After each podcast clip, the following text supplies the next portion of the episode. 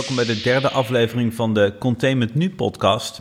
Uh, mijn naam is uh, Jaap Stronks en ik uh, ben hier weer wederom met mijn partner in crime, Michael Blok. Dag Michael. Goedenavond. Waar gaan we het van, vandaag over hebben, Michael?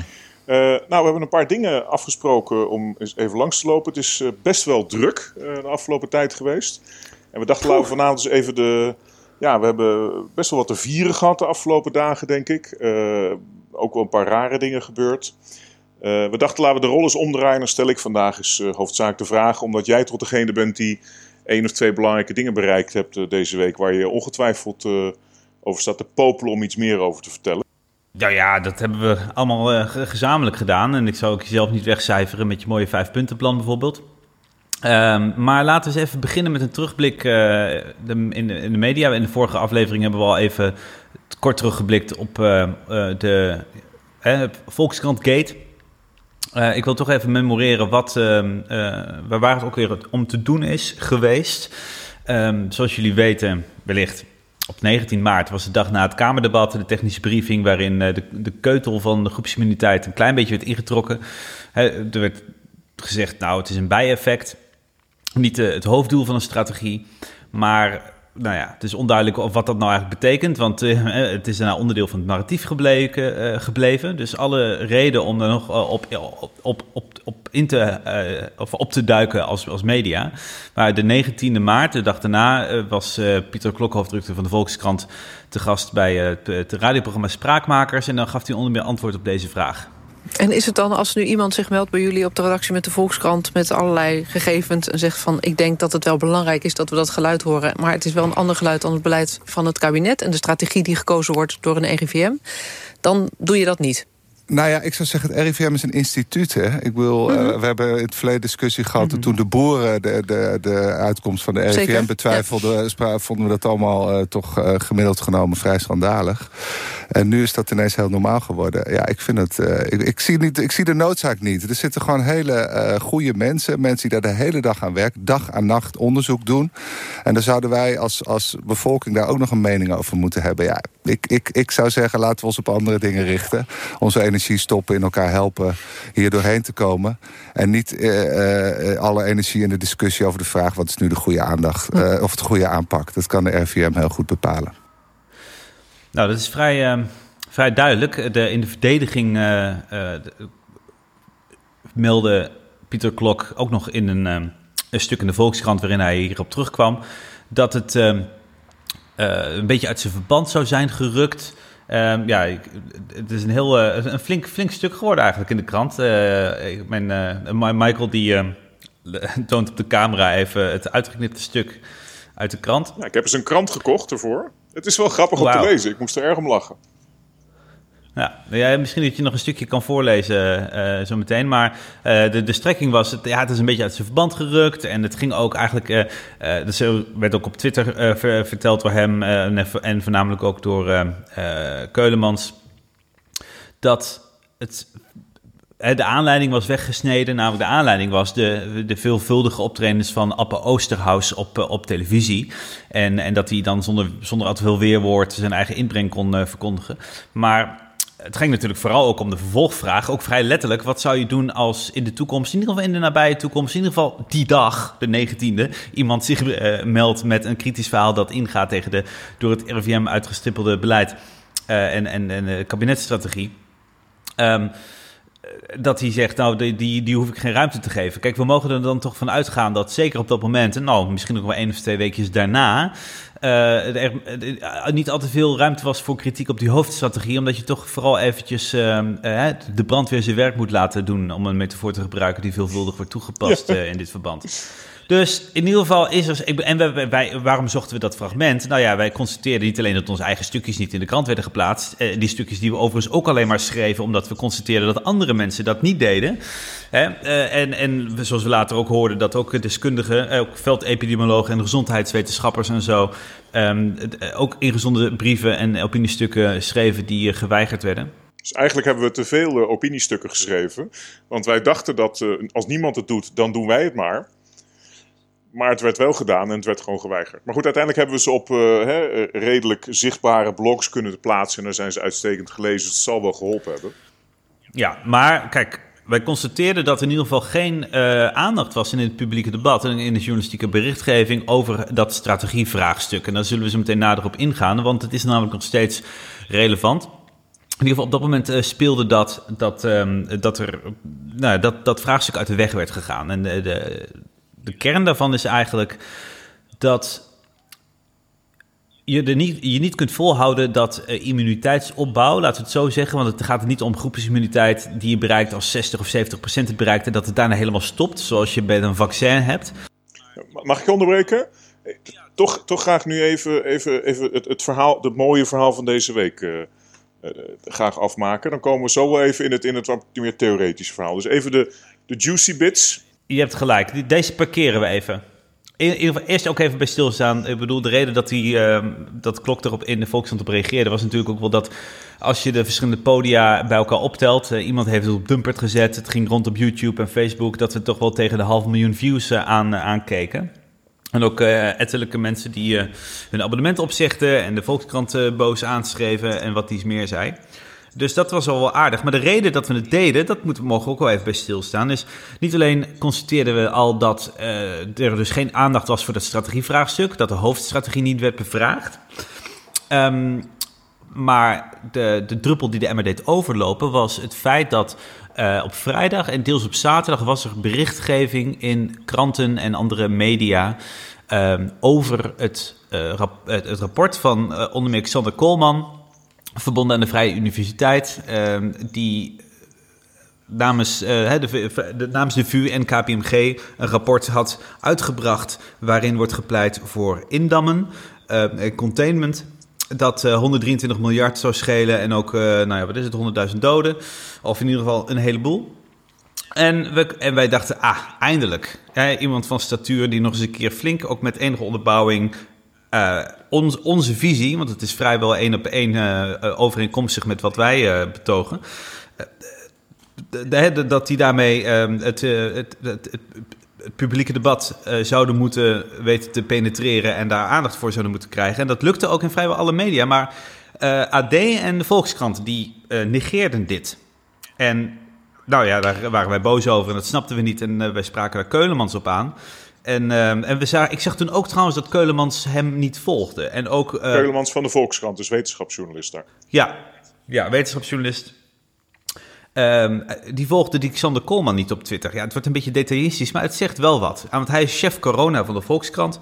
Um, en, en schrijft uh, het, het leeuwendeel van de verhalen over dat thema. Toch bij een van de, de kwaliteitskranten van Nederland. Uh, in ieder geval wat dat als reputatie heeft.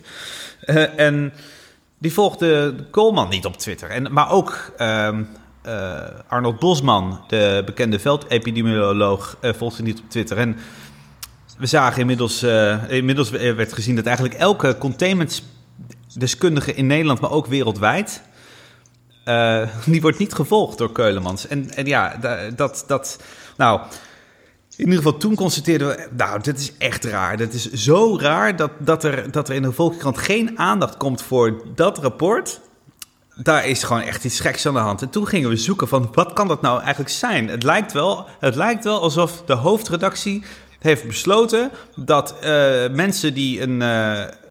In de, een indam-omerta gewoon, ja. Ja, een indam Is, het lijkt alsof er een indam is. Bewijzen bijna alsof, alsof die mensen niet geïnterviewd mogen worden. Dat Keulemans er dan geen aandacht aan besteedt. En als mensen er een opinistuk over schrijven, dat die geweigerd worden.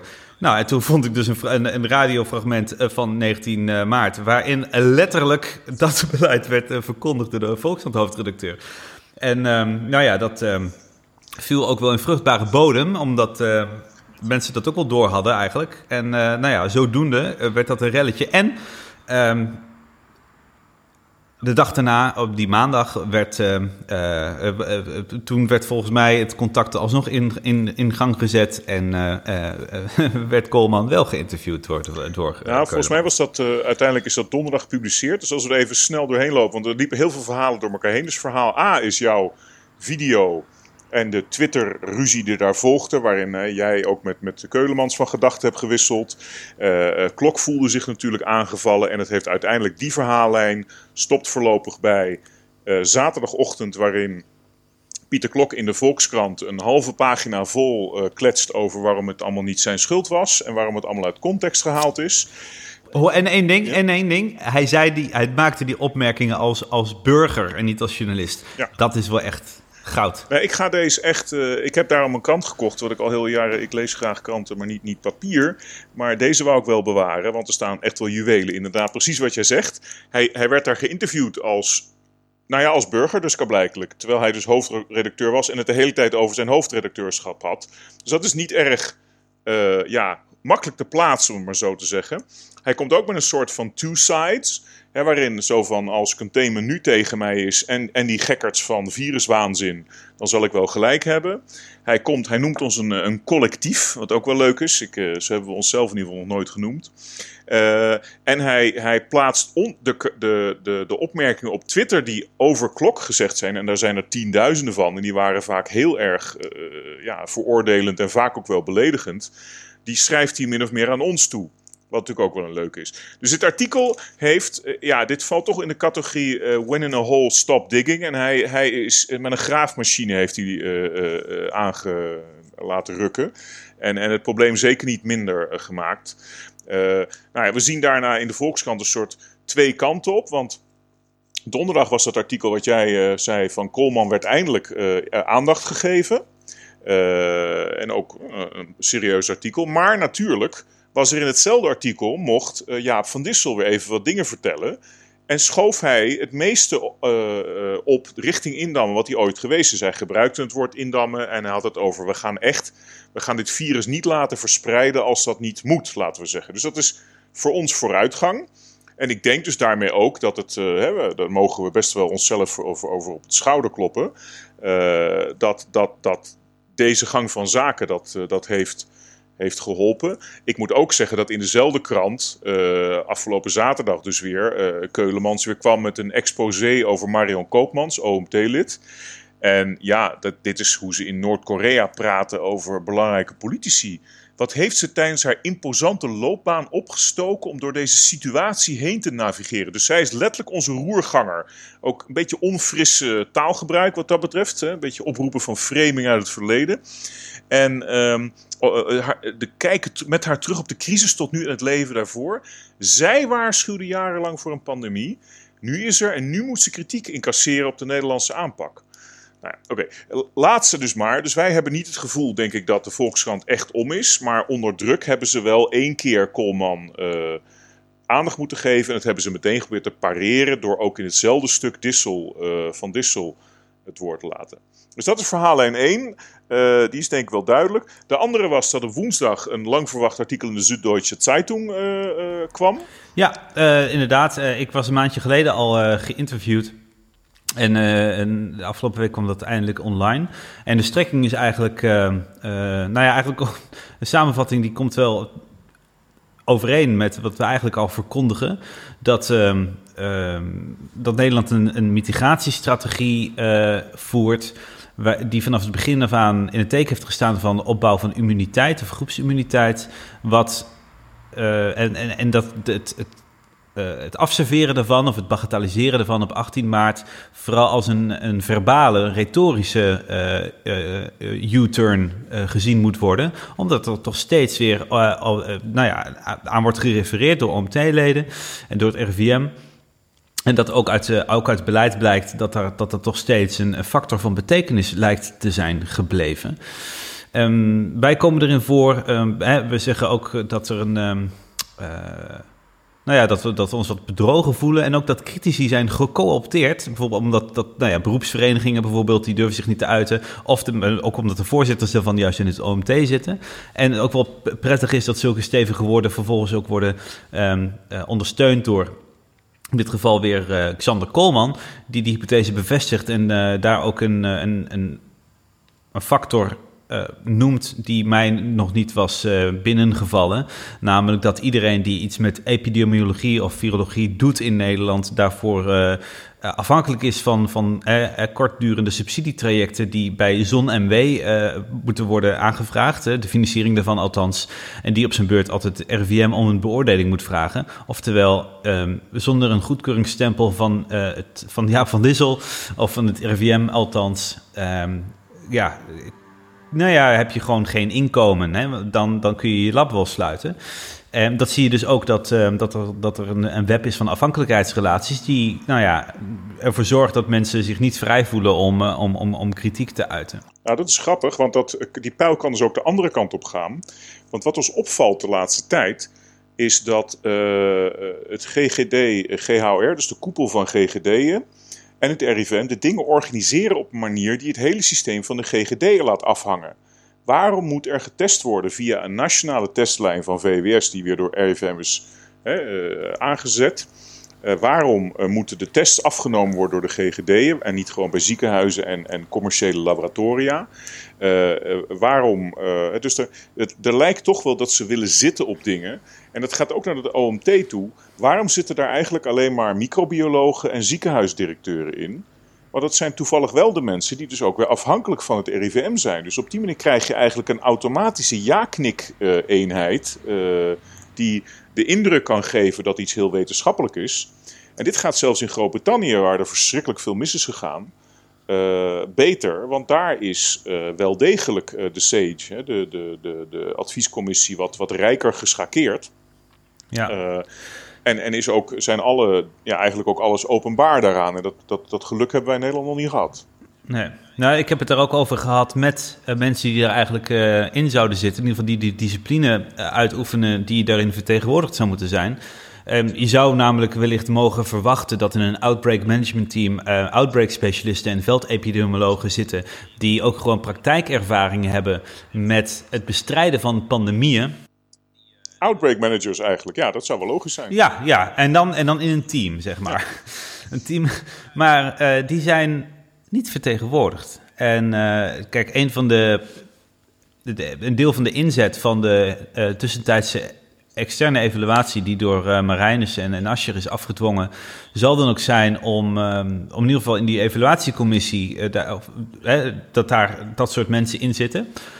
En of dat de, de adviezen die eruit voortvloeien zullen inhouden dat mensen met die ervaring in het OMT, of in ieder geval aan het roer komen te staan. Uh, maar met zulke mensen hebben, heb ik ook gesproken. En die zeggen ook dat het, um, nou ja, dat het ook een kwestie is van macht. En dat het een, alle protocollen en, en, en um, nou ja, manieren waarop dingen georganiseerd worden, dat dat juist door iemand die zo'n outbreak manager is, uh, dat dat, dat, die, die zegt gewoon nee, we moeten het helemaal anders doen. Alle reguliere uh, manieren waarop dingen georganiseerd worden, dan moet een streep door.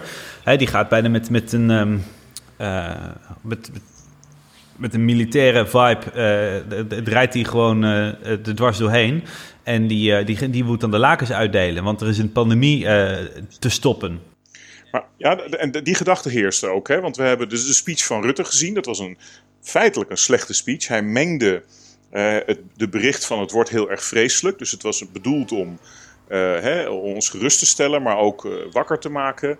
En hij leidde er, en het was ook een, een, een policy statement. Dat is ook een beetje raar dat dat samen gebeurde. Maar 90% van de Nederlanders vonden hem geweldig. En er was universele adoratie van onze staatsman, de koning in vrede. Ik weet het allemaal niet. Nou ja. Um, dat dat kan leiden in een rechte lijn tot de gelijkgeschakeling die jij en ik gezien hebben. Hè? Dat de media stil zijn, dat er nauwelijks kritiek is. Maar we zien ook, en dat hebben we net aangestipt met dat OMT, dat er mechanismen zijn waardoor uh, kritiek wordt gecoopteerd, ingekapseld, onmogelijk gemaakt, uh, gevaarlijk. Het is gevaarlijk om kritiek te geven.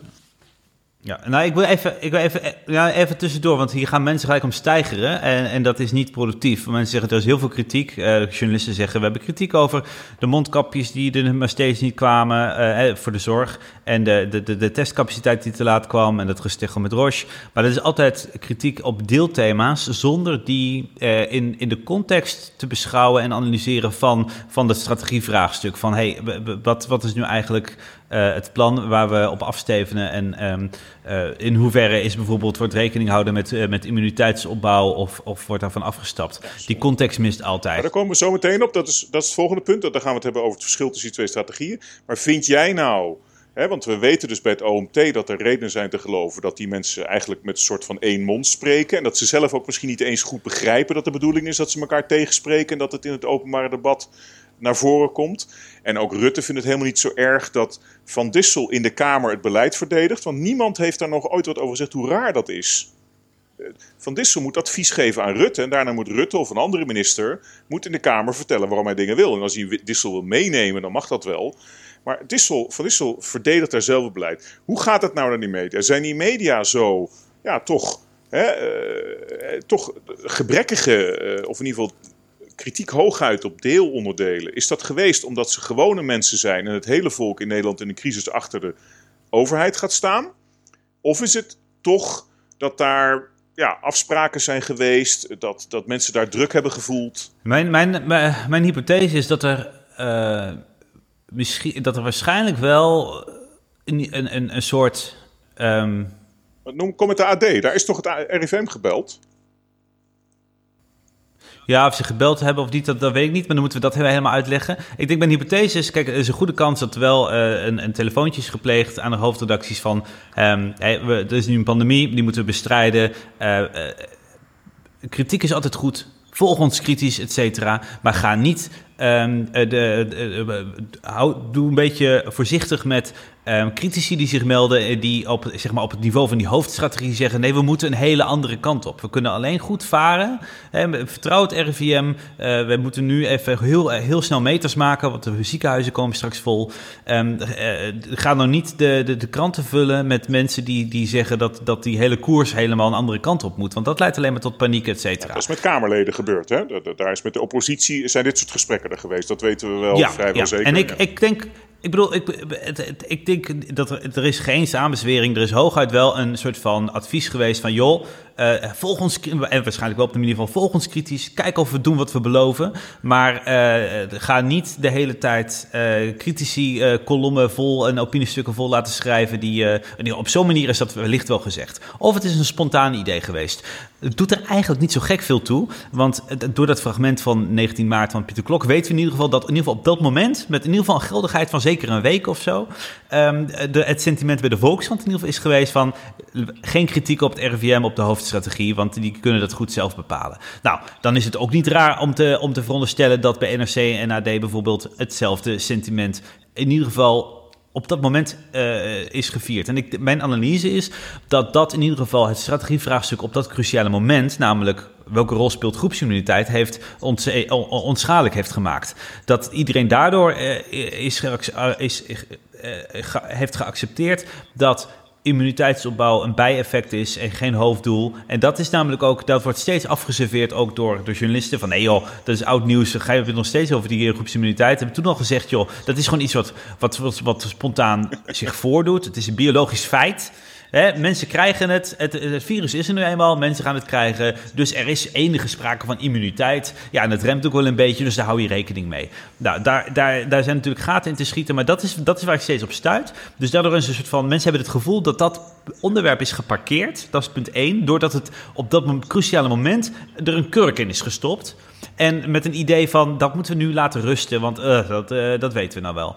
Eh, maar dat is, dat is dus vers 1 vers 2 is dat wanneer je mensen uitnodigt om daar toch eens even kritisch over te denken. Namelijk dat er wel iets geks aan de hand is met die hele factor van immuniteitsopbouw en de rol die je speelt in je modellering. En in het samenspel van factoren en de, de interplay van uh, remmende factoren die je nodig hebt. In, en of het nou indammen is of, of mitigatie, doet er niet toe. Eh, als je ze daarin wil meenemen, dan raak je ze kwijt. Dan gaan ze glazig kijken of op Twitter reageren ze niet meer krijgt geen antwoord. En eerlijk gezegd, ik denk dat, dat, dat daar het punt speelt dat ze het deels niet helemaal kunnen volgen, maar het ook deels niet helemaal kunnen geloven dat er dan sprake is dat er dan heimelijk toch wel bewust strategisch wordt ingezet op immuniteitsopbouw. Ja, ik heb daar een stuk over klaarstaan wat ik nog niet heb durven publiceren, want dat is controversieel en ook psychologie en ik wil dat echt, echt goed hebben. Maar mijn hypothese is dat, uh, en dat zie je ook gewoon uh, bij dit soort mensen, Ik zie het ook in mijn, in mijn sociale omgeving, waar net als bij jou meestal toch wel mensen loyaal zijn aan de overheid, laten we zeggen. Die denken wel mee met Rutte en Van Dissel. Uh, mensen uh, weigeren aan zichzelf toe te geven dat de overheid hun lichaam heeft geclaimd voor infectie en dat er daardoor 1% doodgaat. Nou, sterker nog, dat je nu deze zin, je moet wel weer even rekening houden met mensen die dit horen en dan gelijk met hun oren gaan klapperen en zeggen: Oké, die, die gasten zijn gek, hun lichaam gaan claimen. Kun je gewoon even rustig uitleggen wat, wat, waarom dat geen rare, uh, overdreven uitspraak is? Hoezo lichaam claimen? Met alle plezier. Um, wat er, je hebt eigenlijk gewoon, en nu, nu zijn we ook zijwaarts als een krab aan het bewegen richting de strategiediscussie. Als ik die even die dichotomie mag stellen. Hè, dus de, de tweedeling is gewoon, je bent of aan het mikken om het virus weg te tennissen, zo snel als je kan met alle, alle middelen die de staat heeft. Dat, dat moet je doen bij een gevaarlijk virus als je er vanaf wilt. Als je ofwel het virus niks vindt, en dat speelt zeker in Nederland mee, of je denkt dat die immuniteitsopbouw beter is voor de economie, want dat is feitelijk het verhaal wat hier speelt. Hè? Even een sprint trekken met immuniteit en dan kunnen de bioscopen weer open. En als we dan allemaal nog onze handen wassen. Als ik te snel ga, moet je het even zeggen. Maar de gedachtegang van immuniteitsopbouw. En of je dat nou groepsimmuniteit noemt. Of het toewerken naar 60% groepsimmuniteit. Het komt er gewoon op neer dat iedereen die geïnfecteerd is. struikelt het virus voor andere mensen. Dat is een feit. Iedereen die immuun is, althans. Dus de gedachtegang is dat. En sorry aan de mensen die het te lang begrijpen. De gedachtegang is dat als 10% van de volk gehad heeft. en immuun is geworden.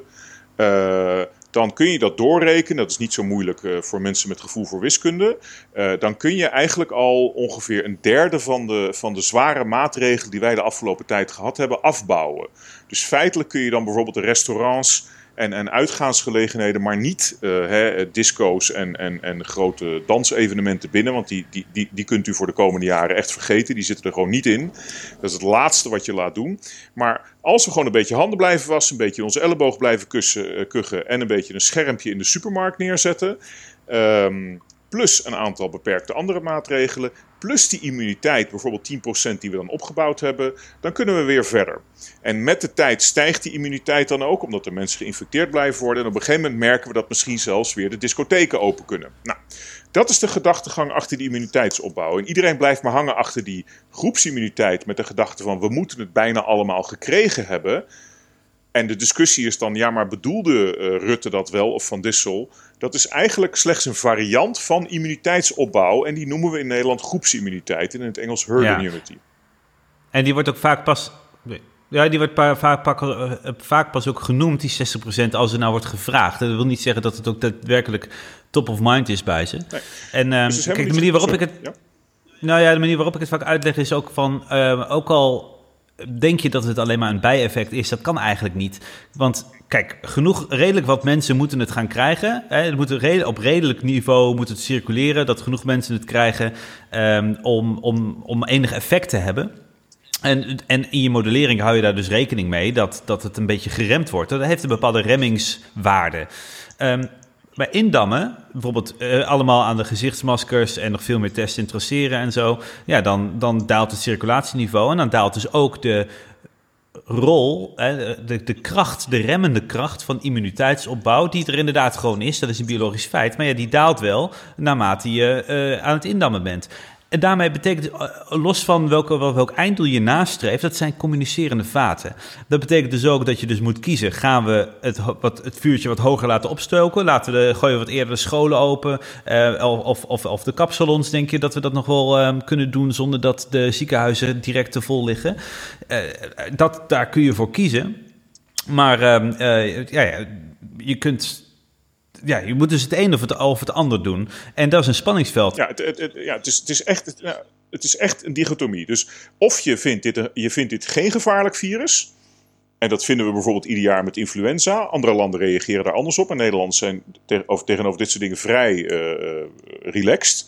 En dat zou er ook mee, mee, te maken kunnen hebben dat Nederland eigenlijk een vrij lage levensverwachting heeft voor de westerse wereld. Um, en bijvoorbeeld kou, verkoudheid en zo, dat, dat maakt, maakt Nederlands niet zo uit. Nou, die, die, dit is echter wel, hè, dat hebben ze in januari, februari gedacht dat dit geen gevaarlijke ziekte was, maar dat is het wel en dat begrijpen we allemaal zo. Begrijpen we allemaal wel. Dus dan moeten we dan maar vanuit gaan dat de overheid dat in de brede lagen wel begrijpt. Nou, dan kan je echt alleen maar het helemaal gaan proberen weg te tennissen. Of je laat het voortkabbelen, doorgroeien, uitrazen. Maar je wil zeker nooit dat de ziekenhuizen vol raken, want dat heeft ontwrichtende effecten. Nou, als je dat uit elkaar trekt op die manier en begrijpt dat die, dat die groepsimmuniteit, die dan eerst geen, uh, geen, geen. die was dan eerst een doel en dan was hij een gevolg. Dat maakt niet uit als jij uh, immuniteitsopbouw meeneemt hè, als, als factor, en ik ben econoom en ik weet dus dat het daarmee de vraag en aanbodkrommen verschuift. Dus daarmee ga je altijd keuzes maken die leiden tot meer uh, open bioscopen, meer verspreiding, meer, meer zieken, meer doden, dus ook helaas, dan uh, een politicus die absoluut niet gewicht geeft aan die immuniteitsopbouw.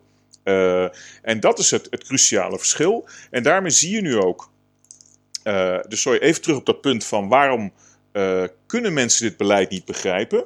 Het betekent dus feitelijk dat uh, de overheid daarmee het recht claimt om, of dat nou 5% van de bevolking is of 70% van de bevolking, hè, dat die toestaat terwijl ze wel degelijk de middelen heeft om, om, om die, die epidemie veel harder af te doen remmen, staat de overheid toe dat 10, 30, 70% van ons geïnfecteerd gaat raken. Daarvan gaat een kleine 1% dood. Uh, en een onbekend percentage, maar ik begin het gevoel te krijgen dat iets van 10% van de mensen die COVID krijgt, dat hij daar maanden zoet mee is en misschien wel jaren of een heel leven. Uh, dus dat het echt een hele vervelende, gemene ziekte is, die zelfs bij kinderen die geen symptomen hebben gehad, uh, uh, lang problemen geeft of zelfs gewoon hele lelijke longen waar ze hun leven lang mee blijven zitten. Dus even terug op dat punt van die overheid claimt dus toch echt wel in, in zekere zin ons lichaam. En zeker het lichaam van Jaap Stronks en Michael Blok, want wij zijn zogenaamd gezond en jong. En, uh, en zo voelen we ons ook.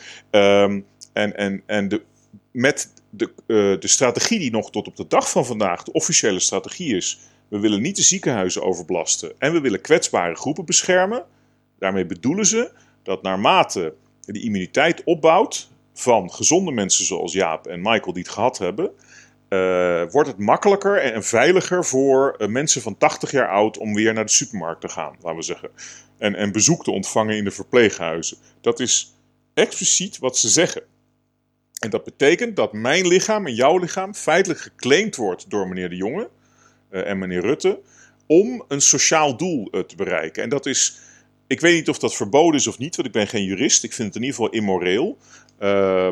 Maar het is in ieder geval een waarheid die je als burger, hè, als een soort uh, gevoelsmatige waarheid, daar zul je mee in het reinen moeten komen. En mensen kiezen voor cognitieve dissonantie. Die weten dit ergens wel, maar die laten dit niet toe in hun denken. En, en ze haken af, ze denken, nou het zal dus wel. Uh, je hoort ook de hele tijd zeggen dat jij en ik geen virologen zijn. En de laatste keer dat ik gecheckt heb, klopt dat wel. Alhoewel we volgens mij veel vaker virologisch correcte beweringen hebben gedaan de afgelopen maanden dan meneer Van Dissel. Uh, maar dat weet ik niet zeker. Maar hij heeft in ieder geval vaker onware dingen gezegd, virologisch, of dingen die in ieder geval uiterst controversieel zijn. Uh, of die later onwaar bleken. Uh, maar wij zijn geen virologen, maar wij, wij, wij handelen, althans in het begin, want ondertussen zijn we wel beter ingelezen, zelfs misschien wel heel goed.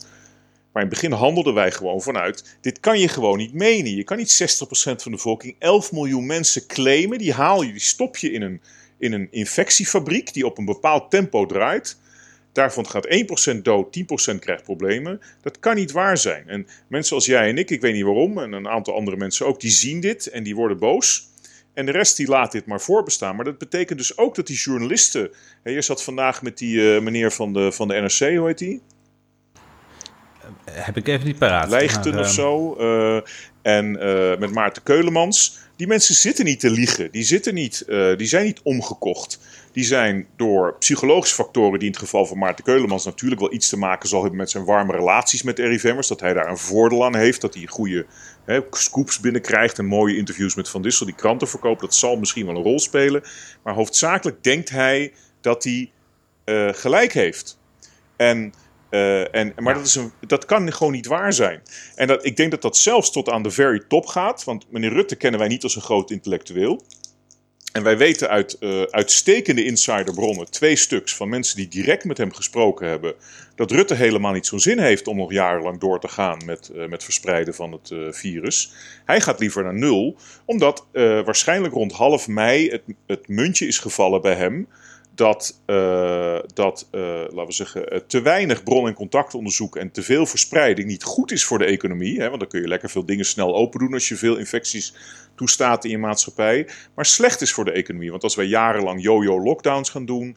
en de Duitsers of de Grieken de grens sluiten, zoals ze soms wel, soms niet doen.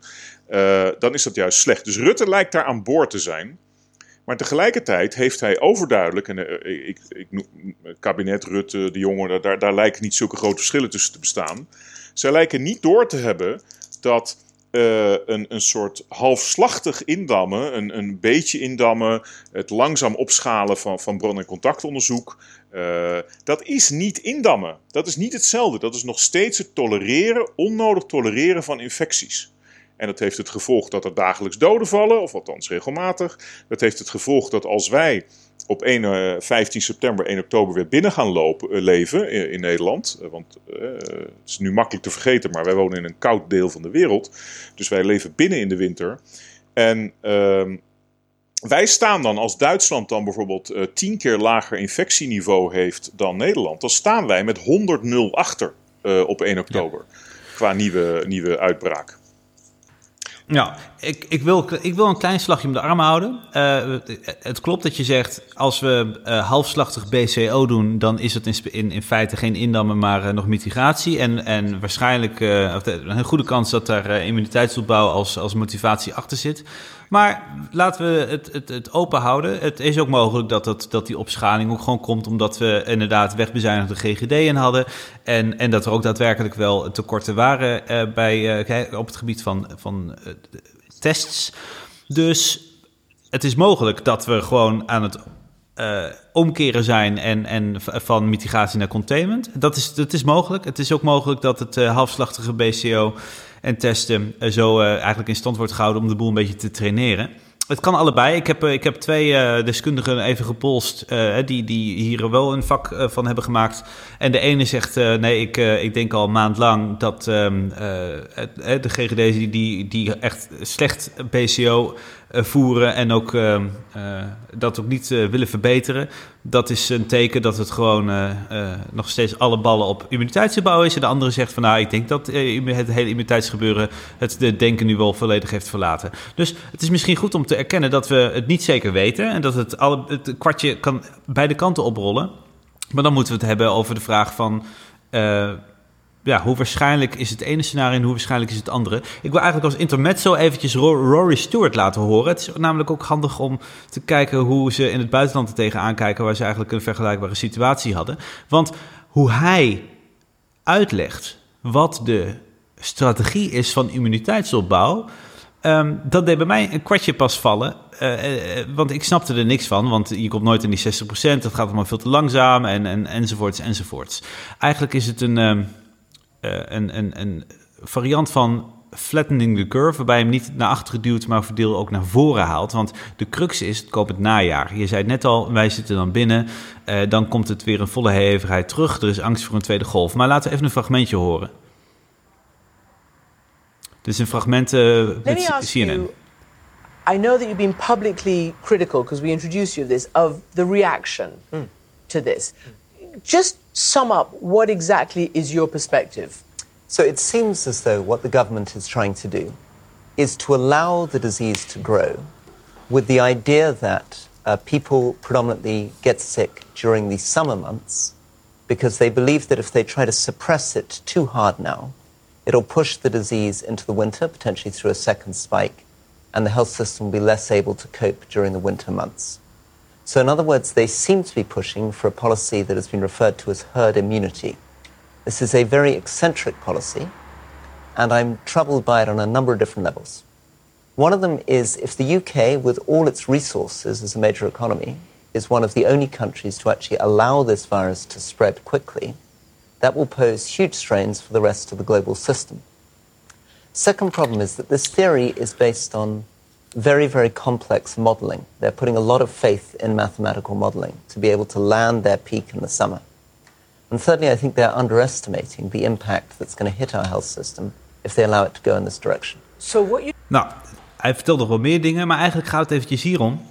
Uh, de, de crux is dat, dat je weliswaar die eerste golf moet, uh, moet pletten. Hè? Want we, hier lagen de ziekenhuizen vol en, en, en uh, in Groot-Brittannië zeker ook. Daar hebben ze nog veel meer doden. Uh, ook omdat ze daar minder maatregelen of latere maatregelen hebben, hebben ingevoerd. Maar het hele eieren eten is nu eigenlijk... Um, we hebben het allemaal wat makkelijker en wat rustiger in de zomer. Het gevaar is het komend najaar. En als je bedenkt dat onze strategie ook nog steeds is... laten circuleren... Um, officieel, volgens de RIVM-pagina, ervan uitgaan dat het virus onder ons zal blijven. Um, dan is eigenlijk de vraag: kunnen we ervan uitgaan dat uh, groepsimmuniteit uh, als strategie, of in ieder geval immuniteitsopbouw als, als, als strategisch doel is verlaten? Want um, ja, het idee is dan dat we in deze zomer het nog wat laten verspreiden. Met name onder mensen die er weinig last van hebben, zoals ze het altijd zeggen. Met milde symptomen, kinderen en jongeren met name. Eh, in de hoop dat, dat, dat, de, dat de piek in het najaar wat minder wordt. Ik, ik, ik weet niet of ze zo strategisch denken hoor. Door. Ja. Nou ja, goed. Kijk, de, de,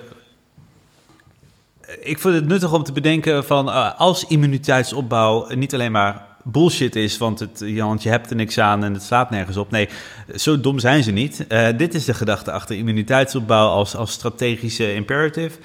Uh, dat je, het, uh, uh, dat je de, de, de piek ook naar, dat je de piek in het najaar verwacht en dat je die wat naar voren haalt in de zomer. Want ook al um, heb je maar een aantal maanden, of laten we zeggen zeker een half jaar, zei de, de, iemand van Sanken.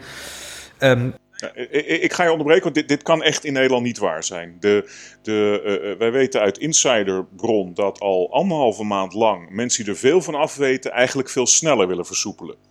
En dat zijn niet per se mensen die, zelfs die mensen zijn niet per se uit op meer immuniteitsopbouw. Die willen gewoon de cafés open en het leven hervatten.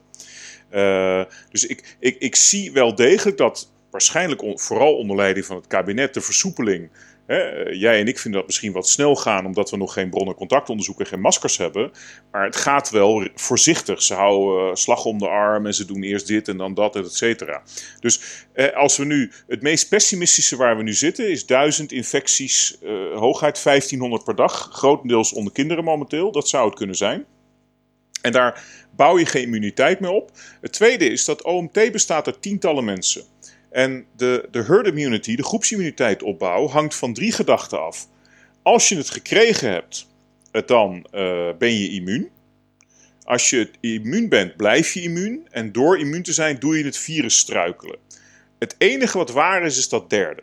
Want het eerste, daar weten we nog niks van af. En als je het mij vraagt, ik heb er heel veel over gelezen. Maar uh, het lijkt erop dat alleen maar mensen die echt dagen of weken stevig hebben lopen zieken, immuun zijn. De rest gewoon niet. En omdat 70% misschien wel helemaal niks merkt, worden de meeste mensen die geïnfecteerd zijn helemaal niet immuun. De baas van Sanguin zelf, professor uh, Zayer, die, die dat onderzoek leidt met dat bloedonderzoek, uh, met, met, dus of mensen het gehad hebben die zegt ook, uh, hooguit zes maanden hou je het. Dat betekent dus dat de immuniteit die wij in de grote sprint in april hebben, maart en april hebben opgebouwd, die zijn we in de herfst weer kwijt. En zo gek, ik bedoel, het OMT kan heel veel rare dingen denken. Ze kunnen allemaal dezelfde kant uitlopen. Maar dat het daar ze niet weten dat die immuniteit niet wordt opgebouwd. Terwijl het RIVM dat zelf op, uh, via webcare toegeeft. Dat er misschien helemaal geen immuniteit wordt opgebouwd. Daar geloof ik gewoon niet in. En ze draaien nu gewoon niet genoeg tempo. Dus ik geloof die niet. Het is meer gewoon een soort een soort bureaucratie. Een soort, we zijn hiermee begonnen, dus gaan we maar verder. En misschien ook, en dat zou kunnen, en ja, jij en ik hebben weinig reden om meneer Van Dissel te, te vertrouwen. Het is eerder juist andersom, zou ik dan zeggen. Dat ze het nu rustig aan willen doen, want ja, hè, uh, Rutte wil niet sneller, et cetera, et cetera. Maar dat ze eigenlijk inbouwen met te weinig BCO en geen maskers, dat wij in oktober juist wel een stevige sprint maken. Dat we dan 15, 20 procent immuniteit pakken en dat we dan permanent die bioscopen op kunnen. Ik geloof dit niet, maar ik hou er wel rekening mee met deze hypothese. Ja, nee, dat wil ik ook graag uh, toevoegen. Ik, uh, daarvoor is er ook te weinig circulatie op dit moment. Ik, ik, ga er niet, ik geloof niet dat ze, dat ze nu volop uh, groepsimmuniteit of immuniteitsopbouw inzitten. ik wil alleen eh, met jou een kaderschets of voorwaarden of, of, of, indicatoren afspreken en controleren of we er inderdaad veilig vanuit kunnen gaan dat die immuniteitsopbouw als, als, als moverende eh, reden en als argument en als factor uh, van het toneel is verdwenen. Want er zijn ook indicaties, hoe uh, irrationeel die misschien dan ook zijn, dat, dat ze er nog steeds zijn. Want het staat ook nog steeds op de, op de RIVM-strategiepagina dat het een uh, factor van betekenis is. Hè. Die krijgt nog steeds die rol toebedeeld van een beschermend muurtje. Dan kun jij zeggen, ja, maar dat beschermend muurtje bestaat niet. Want je, je, je moet heel erg ziek worden, wil je um, immuun zijn. En, en zelfs dat vervliegt na een half jaar. Dus, dus je hebt er geen fluit aan. Nou ja, dan, dan, is nog wel, dan voel ik me nog wat ongemakkelijk bij het feit dat, dat het nog steeds wel eh, op de regelmatige, nog een paar dagen geleden is die RIVM-strategiepagina aangepast, dat het nog steeds die rol krijgt toebedeeld. En dat, dat is waar wat mij toch een ongemakkelijk gevoel geeft. En dat, dat begrijp je hopelijk. Ja, nou ja, ik, ik, wij houden rekening mee. Uh, even een kleine zijstap is dat uh, de onderzoeksjournalist Greg Palast, uh, waar ik een grote fan van ben, Amerikaanse onderzoeksjournalist, die veel onderzoek deed. Dat is degene die onthuld heeft dat Bush in 2000 de verkiezingen stal van, van Gore. En, en ook in 2016 zei, zag hij hem aankomen. maar um, met die invasie van Irak vroegen we ons jarenlang af: hebben ze dit nou gedaan? Want het ging natuurlijk om de olie. Hebben ze het gedaan om Irak te kunnen coopteren binnen OPEC en de olieprijs hoog te maken? Of doen ze het om met Irak OPEC te kunnen breken om lekker goedkope benzine te kunnen krijgen in Amerikaanse SUV's? Oké? Greg Palast heeft allebei de plannen gevonden. Het blijkt allebei waar te zijn geweest. Dus uh, de president werd door, door twee lobbygroepen bestookt. Die zeiden, hè, met, natuurlijk met oneigenlijke argumenten over democratie brengen. Maar hun doel was precies het tegenovergestelde eigenlijk. Nou, ik hou er ook rekening mee dat wij nu, en daarom moeten we even de actoren splitsen, een beetje door de oogharen heen kijken. Denk ik dat eh, Van Dissel en de Gouw een blok zijn. Je kunt zien dat ze alles blijven controleren in hun hiërarchische verantwoordelijkheden. Want wie dat nog niet doorheeft, ze zijn hoofdadviseur van de regering. Ze zijn verdedigers van het beleid. En ze zijn uitvoerders van de, uh, van de bron- en contactonderzoekprotocollen. Die worden opgesteld in Beeldhoven bij het RIVM. En eigenlijk zijn ze in die zin ook de bazen van de GGD'en.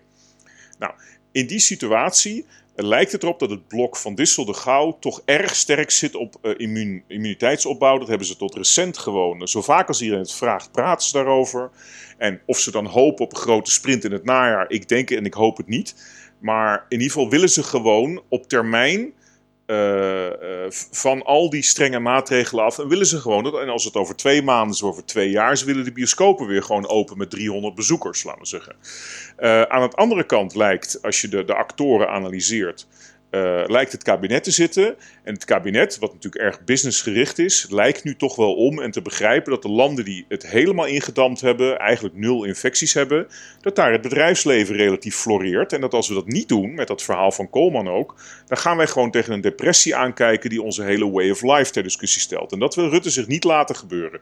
Dus als je het zo bekijkt, dan zou je dus zelfs kunnen zeggen dat we twee beleiden hebben op dit moment.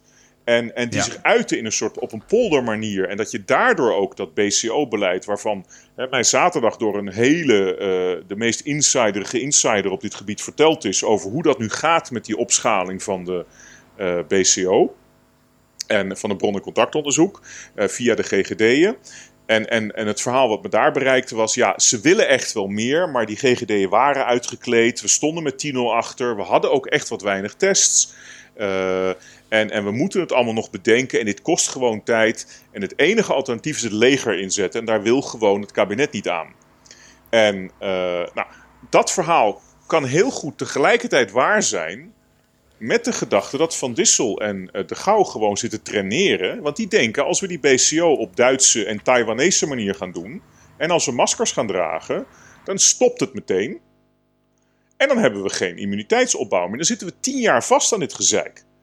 En jij, Jaap, Jaap, en Michael zeggen dan: ja, maar wij zitten liever tien jaar lang vast aan dat je iedere drie jaar een quarantaineorde krijgt van twee weken, wijze spreken, die er dan ook bijna niet zal zijn als het virus bijna weg is.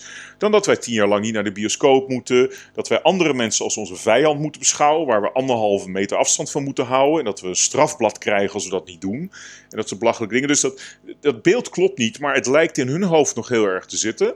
En daarom is denk ik ook ons werk als, als, als platform, als actiegroep om, niet per se om, om Van Dissel en, uh, en, en de Gauw van gedachten te laten veranderen, maar om hun speelruimte gewoon uh, te verminderen. Ja, want ik heb er nog een vraag aan jou over. Want in hoeverre moeten we er rekening mee houden dat zij misschien ook wel weten dat, het, uh, dat het met, met, met PCO en, en, en de containmentmaatregelen het wel weg kunnen tennissen, zoals jij altijd zo kleurrijk het verwoordt. Maar dat ze eigenlijk op zoek zijn naar nog een. Um, een bijrol van enige betekenis voor immuniteitsopbouw. Dat ze in ieder geval kunnen zeggen dat dat in ieder geval uh, part of the solution is geweest. Want namelijk op het moment dat we nu zeggen: oké, okay, we hebben de test- en traceercapaciteit op orde, we tennissen het weg en containment is geslaagd, dan ja, uh, ze komen er misschien nog wel eventjes mee dan weg. Gaat iedereen maar vragen waarom niet drie maanden geleden?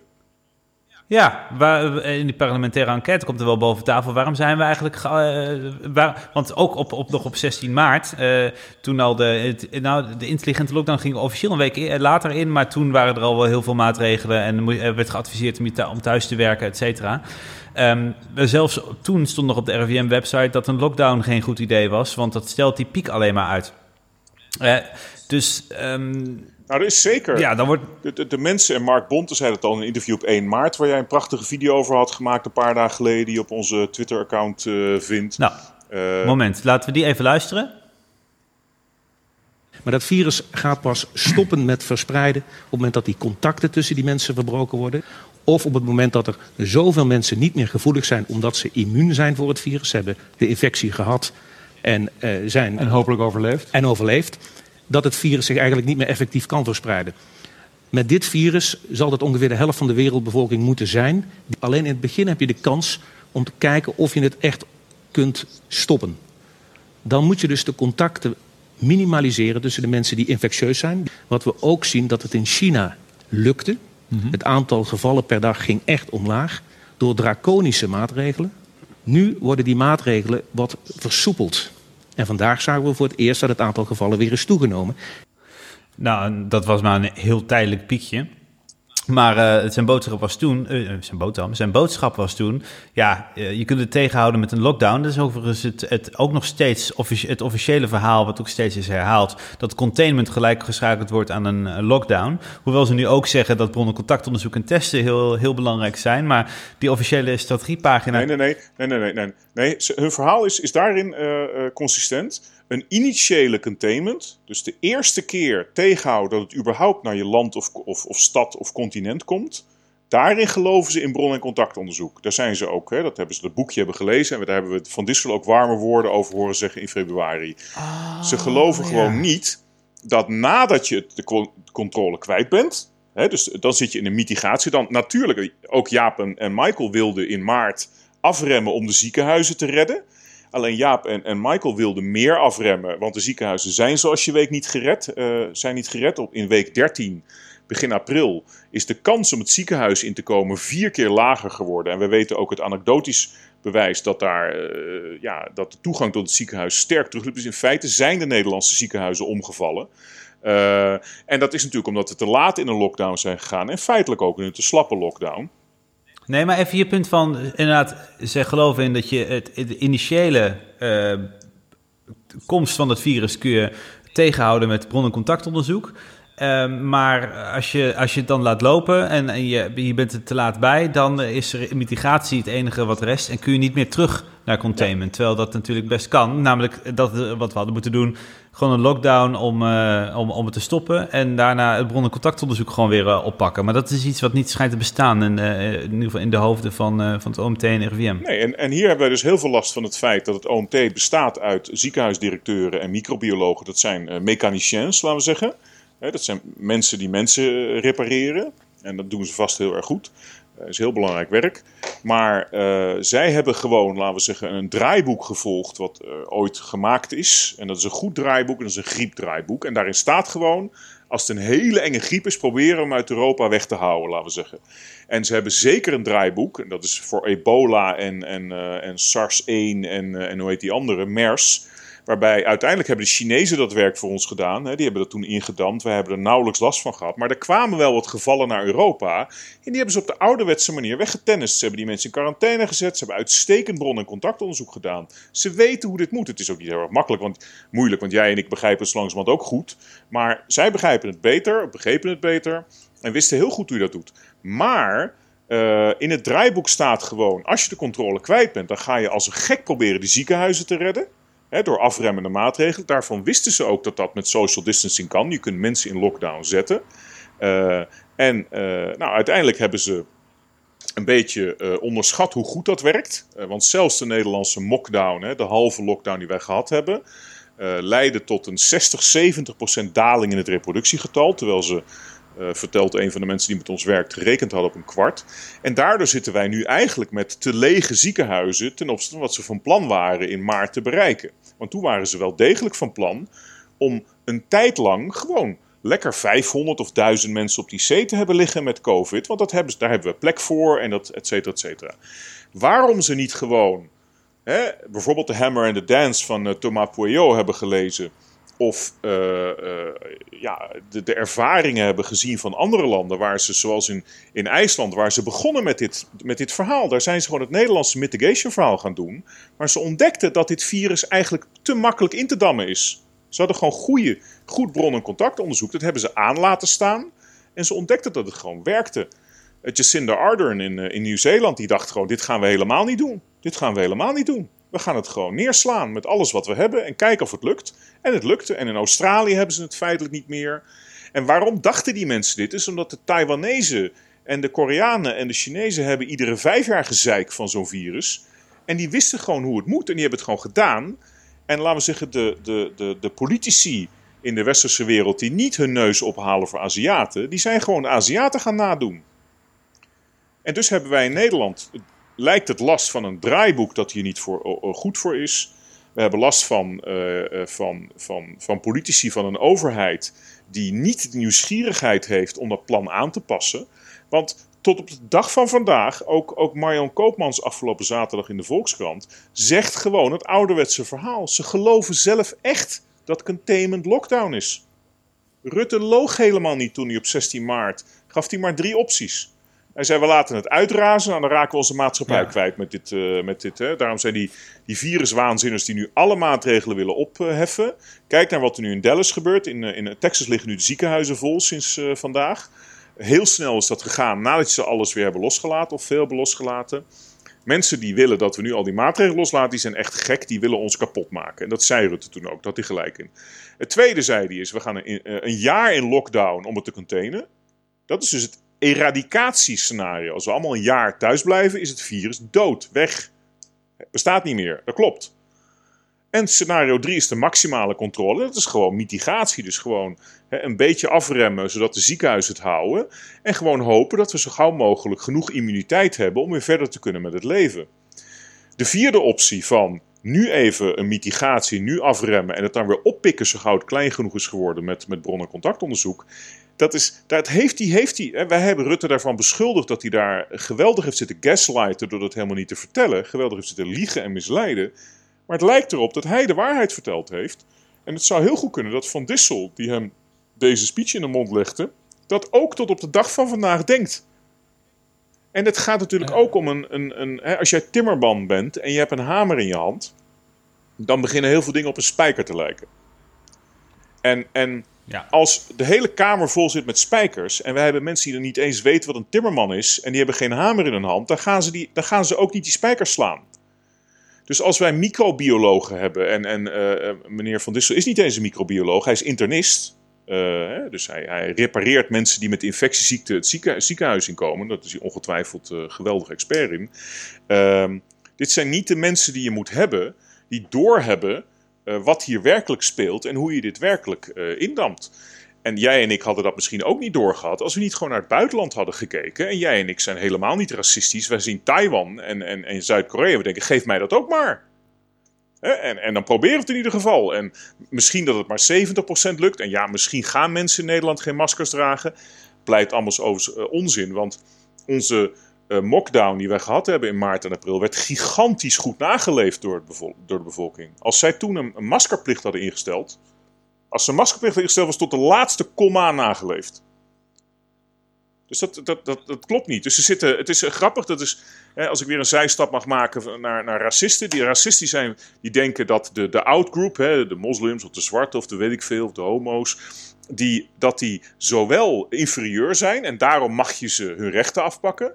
Maar ze denken ook dat ze superieur zijn in, in gevaarlijkheid. Ze zijn wel een gevaar voor ons. En die dichotomie, die twee dingen die natuurlijk niet gelijk waar kunnen zijn, die spelen bij dat soort gedachten.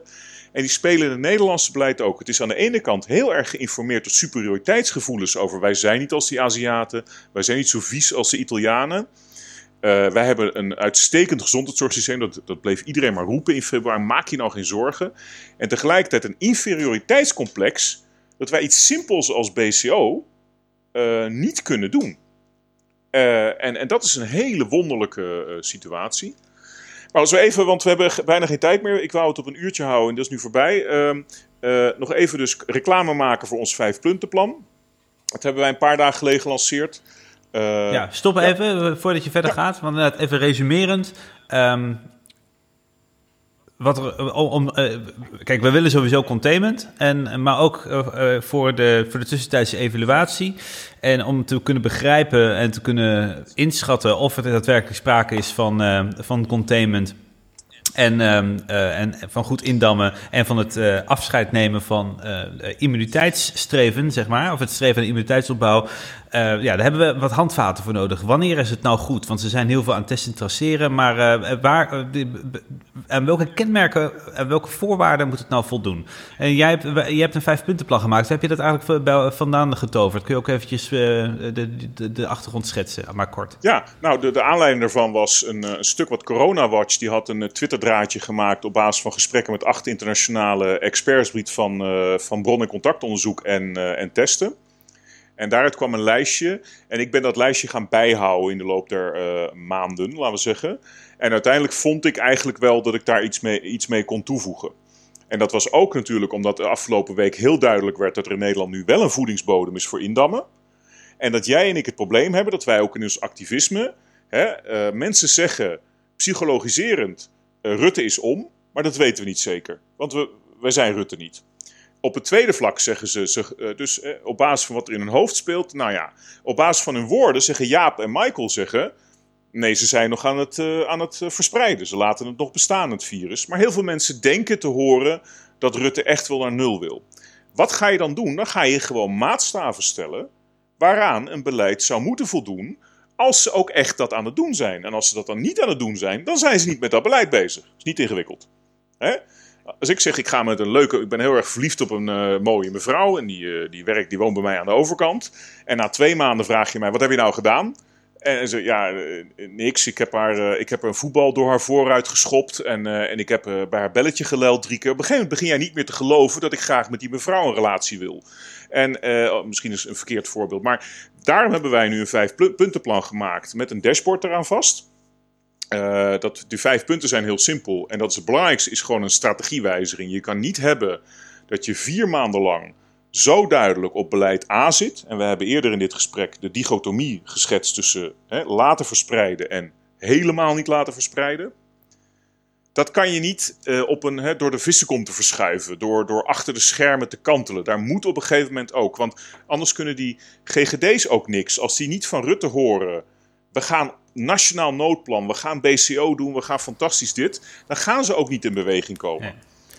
Precies. Dat is een goed punt. Van, voor containment moet je je best doen. Het is niet per se super moeilijk, maar je moet wel gewoon scherp zijn en eh, al die infecties najagen. Dus dat heeft twee voorwaarden. Je moet het willen, eh, het moet echt de bedoeling zijn en je moet het goed uitvoeren. En als aan beide voorwaarden niet is voldaan, ben je de facto aan het mitigeren. En dan is het alleen nog de vraag, eh, eh als je dat aan het doen bent, kan het nog zijn dat, je, dat het wel de bedoeling was om dat containment, ook containment na te streven, maar dat je daar gewoon in gefaald hebt. En dan, dan kunnen we achteraf nog gaan kijken van, goh, was de, doen ze het opzettelijk? Of, heb, uh, of, uh, of was het... Um, uh, of, of, ging het per ongeluk? Ja. Maar daar willen we vanaf wezen. Het, het, gaat er niet, het gaat ook vooral om dat het containment is. Dus da, dan moet het inderdaad nou, een, een uitgesproken ja. strategie zijn. Ja, we noemen net dat GGD'en. Dus de GGD'en gaan zeker sneller rennen als zij horen van Rutte... dit is ons nationale noodplan. We hebben ook gehoord de afgelopen dagen dat huisartsen eigenlijk dit, dit virus nog een beetje poepoe. Dat ze het niet zo belangrijk vinden. Dat ze denken, nou ja, ga maar gewoon thuis zitten en zo. Dus die huisartsen lijken ook een remmende werk te zijn. Die sturen mensen, raden ze af om, naar test, om, om een test te laten doen. Want die denken, ja, jij bent 34, je gaat er toch niet dood aan. Um, uh, ik wil overigens jou niet beschuldigen van 34 zijn. Uh, maar je mag zelf mensen vertellen hoe oud je bent als je het leuk vindt. Maar, um, vind je het leuk? 39. Okay, ook goed. Nou, um, Maar de... Uh, maar dat geldt bijvoorbeeld ook voor mensen die in isolatie moeten. Momenteel, als jij uh, een isolatieverzoek krijgt van de GGD, dan lijkt eigenlijk daar vrij weinig uh, zin in te bestaan. En ook mensen die zeggen van, ga je je eigenlijk laten testen als je COVID-symptomen hebt, dan blijkt het maar de helft te zijn. Waarom is dat? Omdat de premier al maandenlang hè, een verhaal straat van, het gaat hier beter dan de rest van de wereld, het is voorbij. Dus wij moeten gewoon een premier die ons nog een keer in de camera kijkt en zegt: Dit is allemaal zwaar, grote risico's voor onze uh, economie en onze way of life. Uh, we gaan dit nu op de volgende manier doen. Daardoor gaan jullie juist vaker naar de bioscoop kunnen. Maar we gaan wel even ontzettend ons best doen op A, B en C. Dat hebben we nodig. Nou, punt 2 is een alert level systeem. Dat hebben ze in, uh, in meerdere landen nu al. En dat lijkt ons heel erg handig om gewoon een vijf niveaus alert levels te hebben. En waar je dus waarschuwingsniveaus, dat je weet waar zijn we nu bezig. En het leuke van een alert level is dat als we nu bijvoorbeeld in fase 3 zitten, alert level 3, hè, dat dus het virus zich vrij verspreidt, dat de ziekenhuizen toch wel een, best wel een beetje vol liggen. Uh, misschien iets van duizend infecties per, per dag momenteel in Nederland. Um, dan creëert dat gewoon, iedereen weet dan wat nu van ze verwacht wordt. Maar het dwingt ook de overheid om naar een lager niveau te gaan. Want je mag dan natuurlijk niet naar een, een maatregel nemen om naar een volgend niveau te gaan. Punt 3 is uh, testen. Dus heel veel testen, ook proactief testen. Wij moeten in Nederland gewoon, net zoals dat in Groningen altijd zijn blijven doen, zorgpersoneel wekelijks testen. Want daar vind je heel veel, uh, traceer je heel veel infectiehaarden mee. Uh, dus eigenlijk lukt het daarmee in Groningen vrij makkelijk. En nog wel meer, dat staat allemaal op onze website en zo, wat, wat er nog meer voor eisen zijn. Het is allemaal niet extreem duur of ingewikkeld, maar ze moeten het wel willen. Punt 4 is bron- en contactonderzoek, dat dat echt wereldklasse is dat je dus mensen heel erg goed hun contacten traceert. En eh, de mensen die eh, in isolatie gezet worden, echt heel erg liefst dagelijks en op een manier die voor hun cultureel relevant is. En op een hele menselijke manier, want het is niet leuk om COVID te hebben. En het is niet leuk om, om, om in quarantaine te zitten. dat er iemand je dagelijks belt en ook vraagt: heb je genoeg boodschappen? Voel je je eenzaam?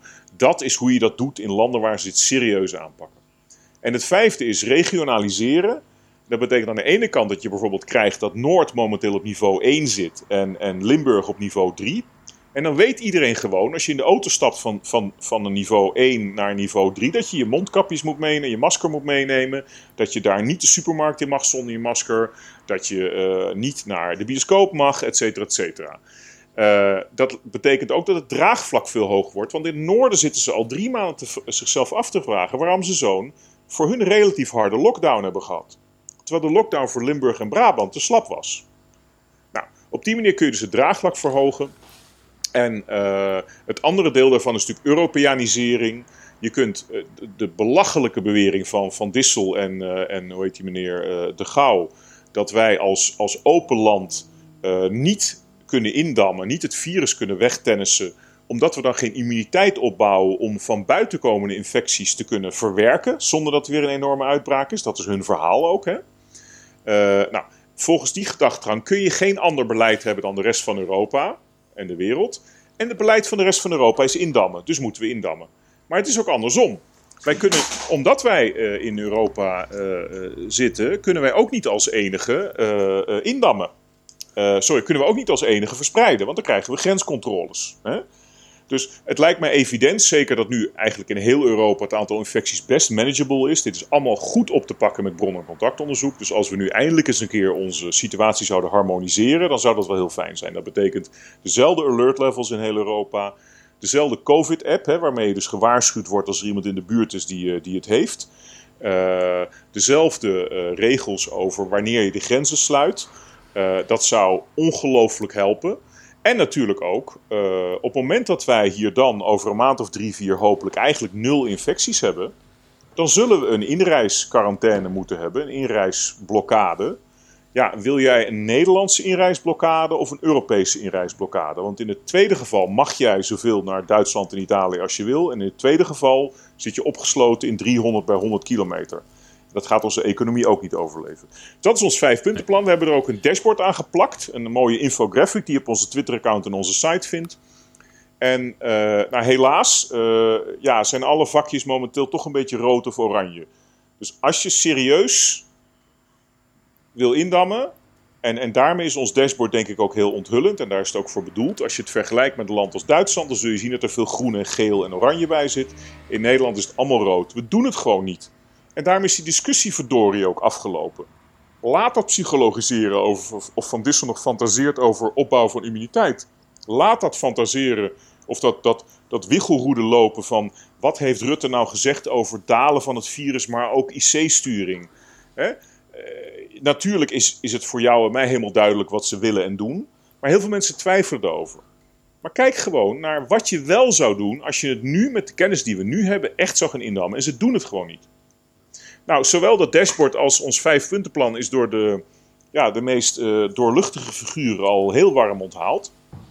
Uh, dus daarmee is onze gok, want wie zijn uh, Michael Blok en Jaap, Jaap Stronks om, om, om, om zoiets de wereld in te gooien? Nou, A, hebben we best wel veel ons best gedaan de afgelopen maanden om ons in te lezen. En we hebben heel goed dingen lopen verzamelen. ja, wij zijn ook goed in het organiseren en het duidelijk uitleggen van dingen, denk ik. En uh, uiteindelijk blijkt, we hebben het voorzichtig de wereld ingegooid van, nou ja, nu hebben we in ieder geval iets om op te schieten, want niemand anders presenteert zoiets. Maar het blijkt dus wel redelijk volledig te zijn. Uh, en daarmee gaan we er ook de boeren op de komende ja. maanden. Uh, ook, dus, en we gaan het ook, ja, natuurlijk ook even een opinieartikel nog van maken de komende dagen. Kijken of we per ongeluk een keer in een grote krant komen daarmee. en uiteindelijk, ja, waarom niet? Proberen we gewoon bij de minister te komen en het plan uit te leggen. En dan gewoon te zeggen, dit is wat je echt moet doen. Klinkt goed, ja. Mooi. Hey, en qua opiniestukken kunnen we natuurlijk ook gewoon een keer uh, kijken of we nog uh, misschien een buitenlandse krant een keer gaan uh, aanschrijven. Ik bedoel, ja, hebben we, we, hebben de New York Times met een best wel heel goed stuk aangeschreven, vind ik zelf. We hebben heel veel, heb ik heel veel tijd aan gestoken. Nooit wat van gehoord. gehoord nee. of niet? Nee. nee. dus die is lastig. De Guardian Fuckers. hebben we een lijst onderwerpen, want zo moet je dat doen bij de Guardian gegeven.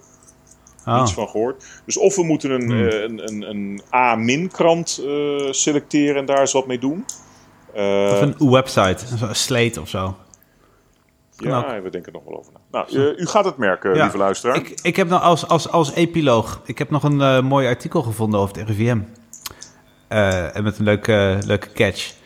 De, het is een bedachte wereld, los van de realiteit zegt RIVM-medewerker Hans de Kwaadse niet in een interview met Trouw, waarin hij het instituut beticht van leugen en bedrog.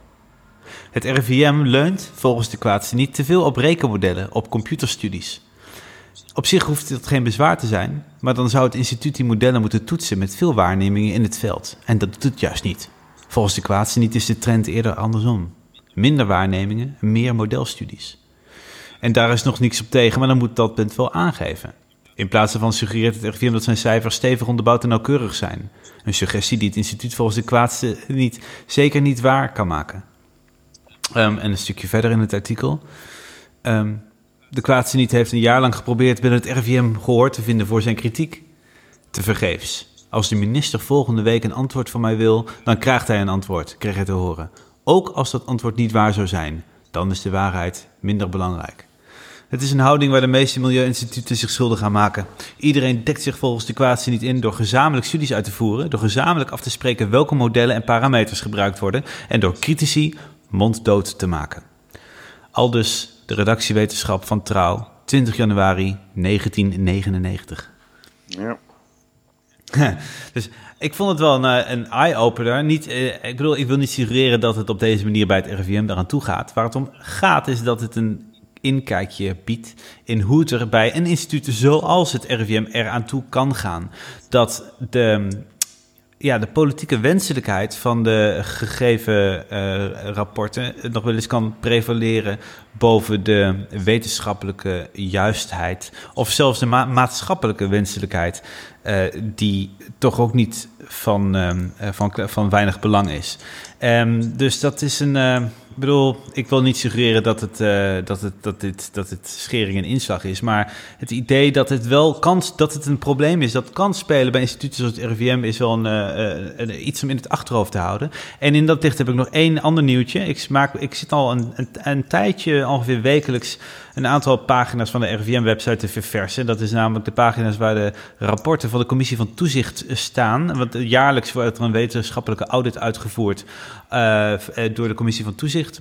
Alleen uh, in 2017 was hij nog volledig. In 2018, uh, wegens een verhuizing of een nieuwe directeur, ging het allemaal niet door. En die van 2019 is nog niet verschenen. Hoewel normaal gesproken dat tegelijkertijd gebeurt, volgens mij, met het jaarverslag. wat uh, in, in mei al is, is, is gepubliceerd. En ook de, de pagina van over de samenstelling van die commissie. Die, was nog, die sinds oktober vorig jaar was niet geüpdate. Er stond geen vergaderschema voor dit jaar. Maar die is nu eindelijk, na, nadat ik erover twitterde, een paar dagen later, is die geüpdate. En niet alleen uh, zijn ze gewoon doorgegaan met vergaderen. Er is een extra ingelaste vergadering op 29 juni. Um, want er zijn natuurlijk behoorlijk wat fouten gemaakt met de modellering. Hè? De, überhaupt de modellering van, van de, de komst van het, eh, van het virus. Dat ging al snel. Het was uiteindelijk Kluitmans die uh, doorhad. Die ging rekenen van, oh, de, de, we gaan de, de, de, de, ziekenhuisbedden, de capaciteit gaan we ver overheen. Het was niet het RVM dat het doorhad. Dat is ernstig. Dat, is heel, dat bleek uit de NRC-reconstructie. ook de, en uiteindelijk wanneer die puukbelasting wel kwam, dat was eerst op ergens in eind mei gezet. En opeens bleek het dan half april, een paar weken uh, later uh, al te zijn. En zo zijn er een aantal andere indicaties dat, dat er niet zo heel veel klopt. Of dat in ieder geval het een en ander grondig mis is met de, ja, de modellen die zijn gebruikt. En dus misschien ook wel met de, überhaupt de wetenschappelijke onderbouwing van dit beleid. Uh, dus dat we het daar misschien een andere keer eens over hebben. Maar dat is iets om de komende tijd ja, in de gaten nou, te houden. genoeg om nog over te praten. Uh, oh, dan maken we even reclame voor ons tussenbalansstuk... wat uh, de komende dagen op de site komt... en in ieder geval al op de site van joop.nl staat... Uh, waarin wij het beleid van de afgelopen maanden tegen een aantal meetlat leggen. Wat is de de doelstelling is, die zijn niet gehaald. Het antwoord is nee. Aan de doelstelling is zeker niet voldaan.